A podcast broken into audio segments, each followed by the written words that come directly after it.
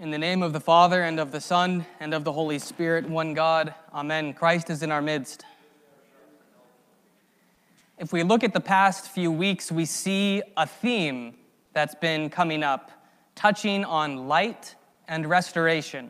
It, of course, began with the great Feast of Theophany, the baptism of our Lord on January 6th, which was the great revelation of Christ to the world, the revelation of God to the world through whom every person who sat in spiritual darkness was enlightened.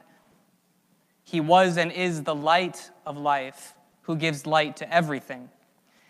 This past week, we saw Christ healing 10 lepers, by which they were restored to their society. And today, we encounter a blind man who experienced both illumination and restoration by encountering Christ.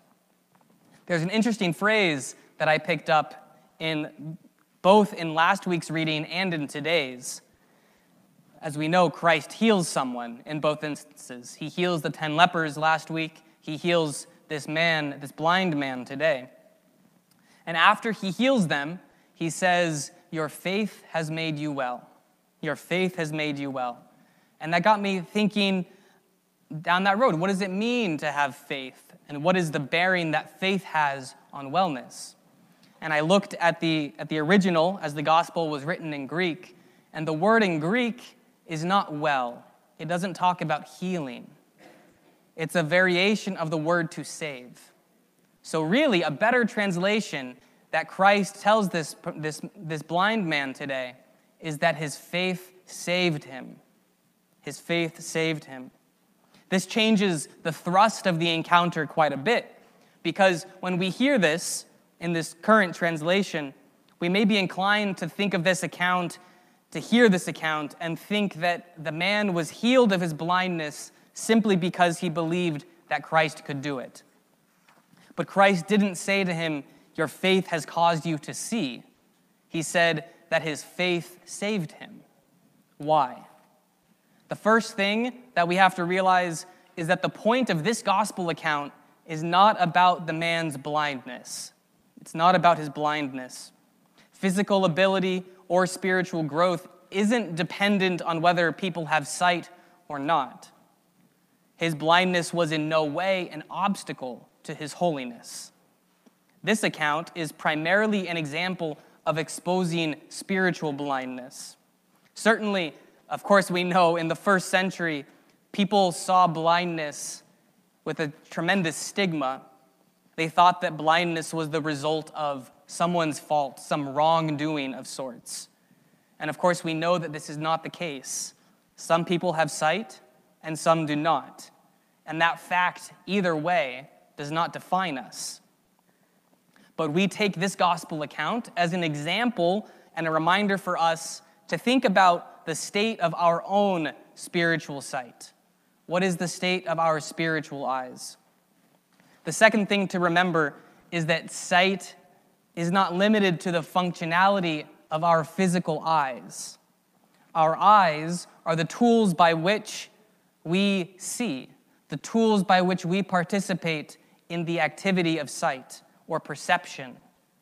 Our physical sight is certainly a blessing to us but we know that people without it are still able to perceive life around them. This man on the side of the road who met Christ, we could say had even more clear sight than the disciples, because he, even though he was unable to describe what Christ physically looked like, he had the spiritual sight to recognize his Creator and his Savior. His physical healing was a manifestation of Christ's power, an example that would help this man to testify to God's mercy, to affect the lives of real people, to change us by his love for us. This gospel account also challenges our modern mindset of thinking that the physical world is everything. We have to remember that and realize that Christ is with us. He is with us and He is among us. We sing over and over again God is the Lord and has appeared to us. He has appeared to us, not just to those with sight who saw him in person, but to everyone, to all people. And our spiritual perception is what is lacking. Do we perceive Christ in our midst?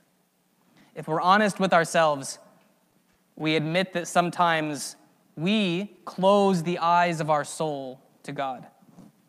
We think to ourselves, if I can't see him, then he must not be here. But we know that this isn't true. To say that God hides himself from the sinful and the suffering is to say that the sun hides itself from the blind. He is, of course, always with us, and we are the ones who turn away. And so we ask ourselves today what spiritual realities am I unaware of? How is God speaking to me? Why do I not hear him? We all need to grow, one way or another, to know God more fully. We must be open to realizing the nature of that growth, to open ourselves up to the river of God's love, to be changed by his love, like this man on the side of the road. We must go to him and call to him, asking for his mercy, to be washed over by the flow of his mercy. God is around us and always within us. He's waiting for us to cry out to him like the man today Jesus, have mercy on me. In the name of the Father, and of the Son, and of the Holy Spirit.